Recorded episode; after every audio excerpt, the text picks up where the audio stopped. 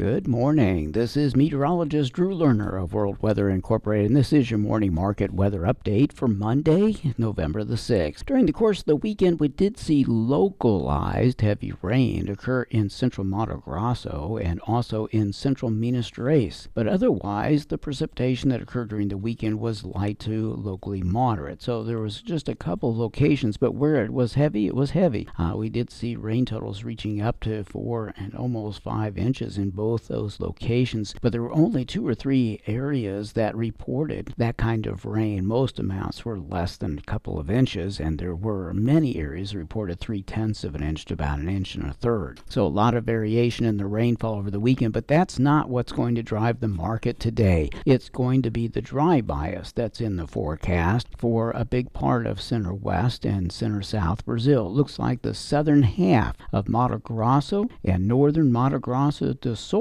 into Minas Gerais and Sao Paulo will see a restricted rainfall pattern for a full 10 days. And if rain amounts are more than three quarters of an inch, it'll be an amazing feat. It looks like most of this precipitation in these areas is going to be very spotty and mostly very light. Temperatures will also be warmer than usual, and we'll see daily highs in the upper 80s and the 90s, and that's going to keep the evaporation rates far outpacing whatever rain does occur. As a result, there will continue continue to be crop stress, and there will be at least an increase in crop stress, I should say.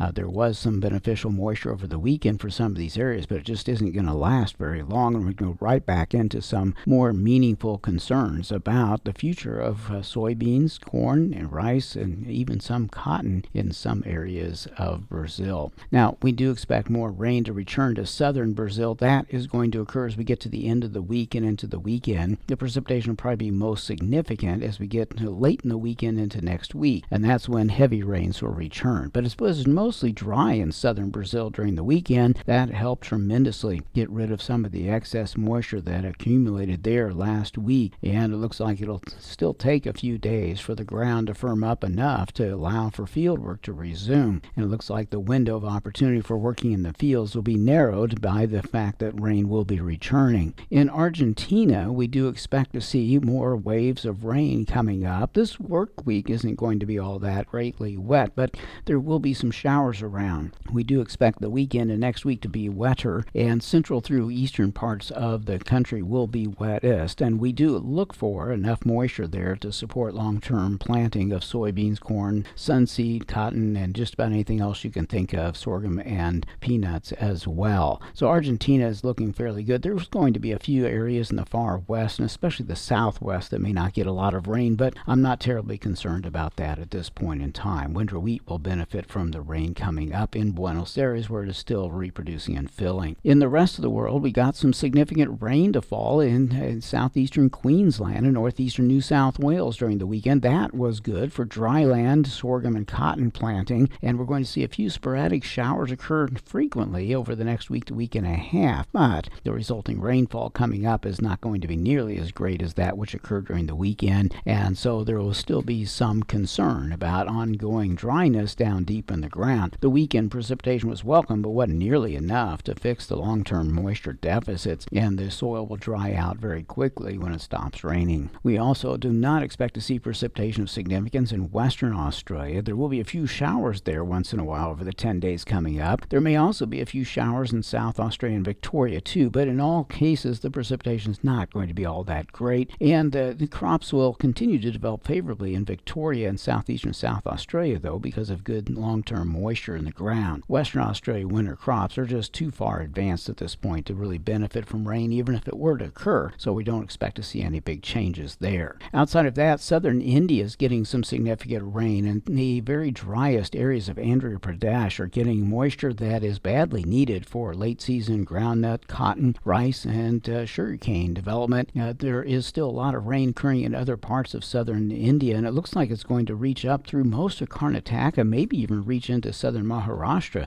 as we go forward through the next week to week and a half, and it will impact all of Andhra Pradesh and Tamil Nadu and Kerala as well. Some of the rain might be moderate to heavy. The rain in the rest of the country will be relatively limited. China's getting some additional heavy snow this morning in the northeast from Liaoning to Heilongjiang. This is the end of a big storm system that brought moisture to all of east central in northern China in the last few days. The precipitation has been really good for winter wheat. Uh, the, mo- the majority of the wheat production region had been drying out a little bit in recent weeks, and so this moisture was very well timed and should help that wheat crop become even better established there. In Europe and the western CIS, frequent bouts of rain will likely occur as we go forward through the coming week. Additional moisture in Ukraine and Russia's southern region will help to continue to support better establishment of wheat, barley, and rye. Temperatures will continue warmer than normal through the next 10 days in all of Eastern Europe and most of the western parts of Asia. In fact, a big part of Asia is going to be warm, except in northeastern China.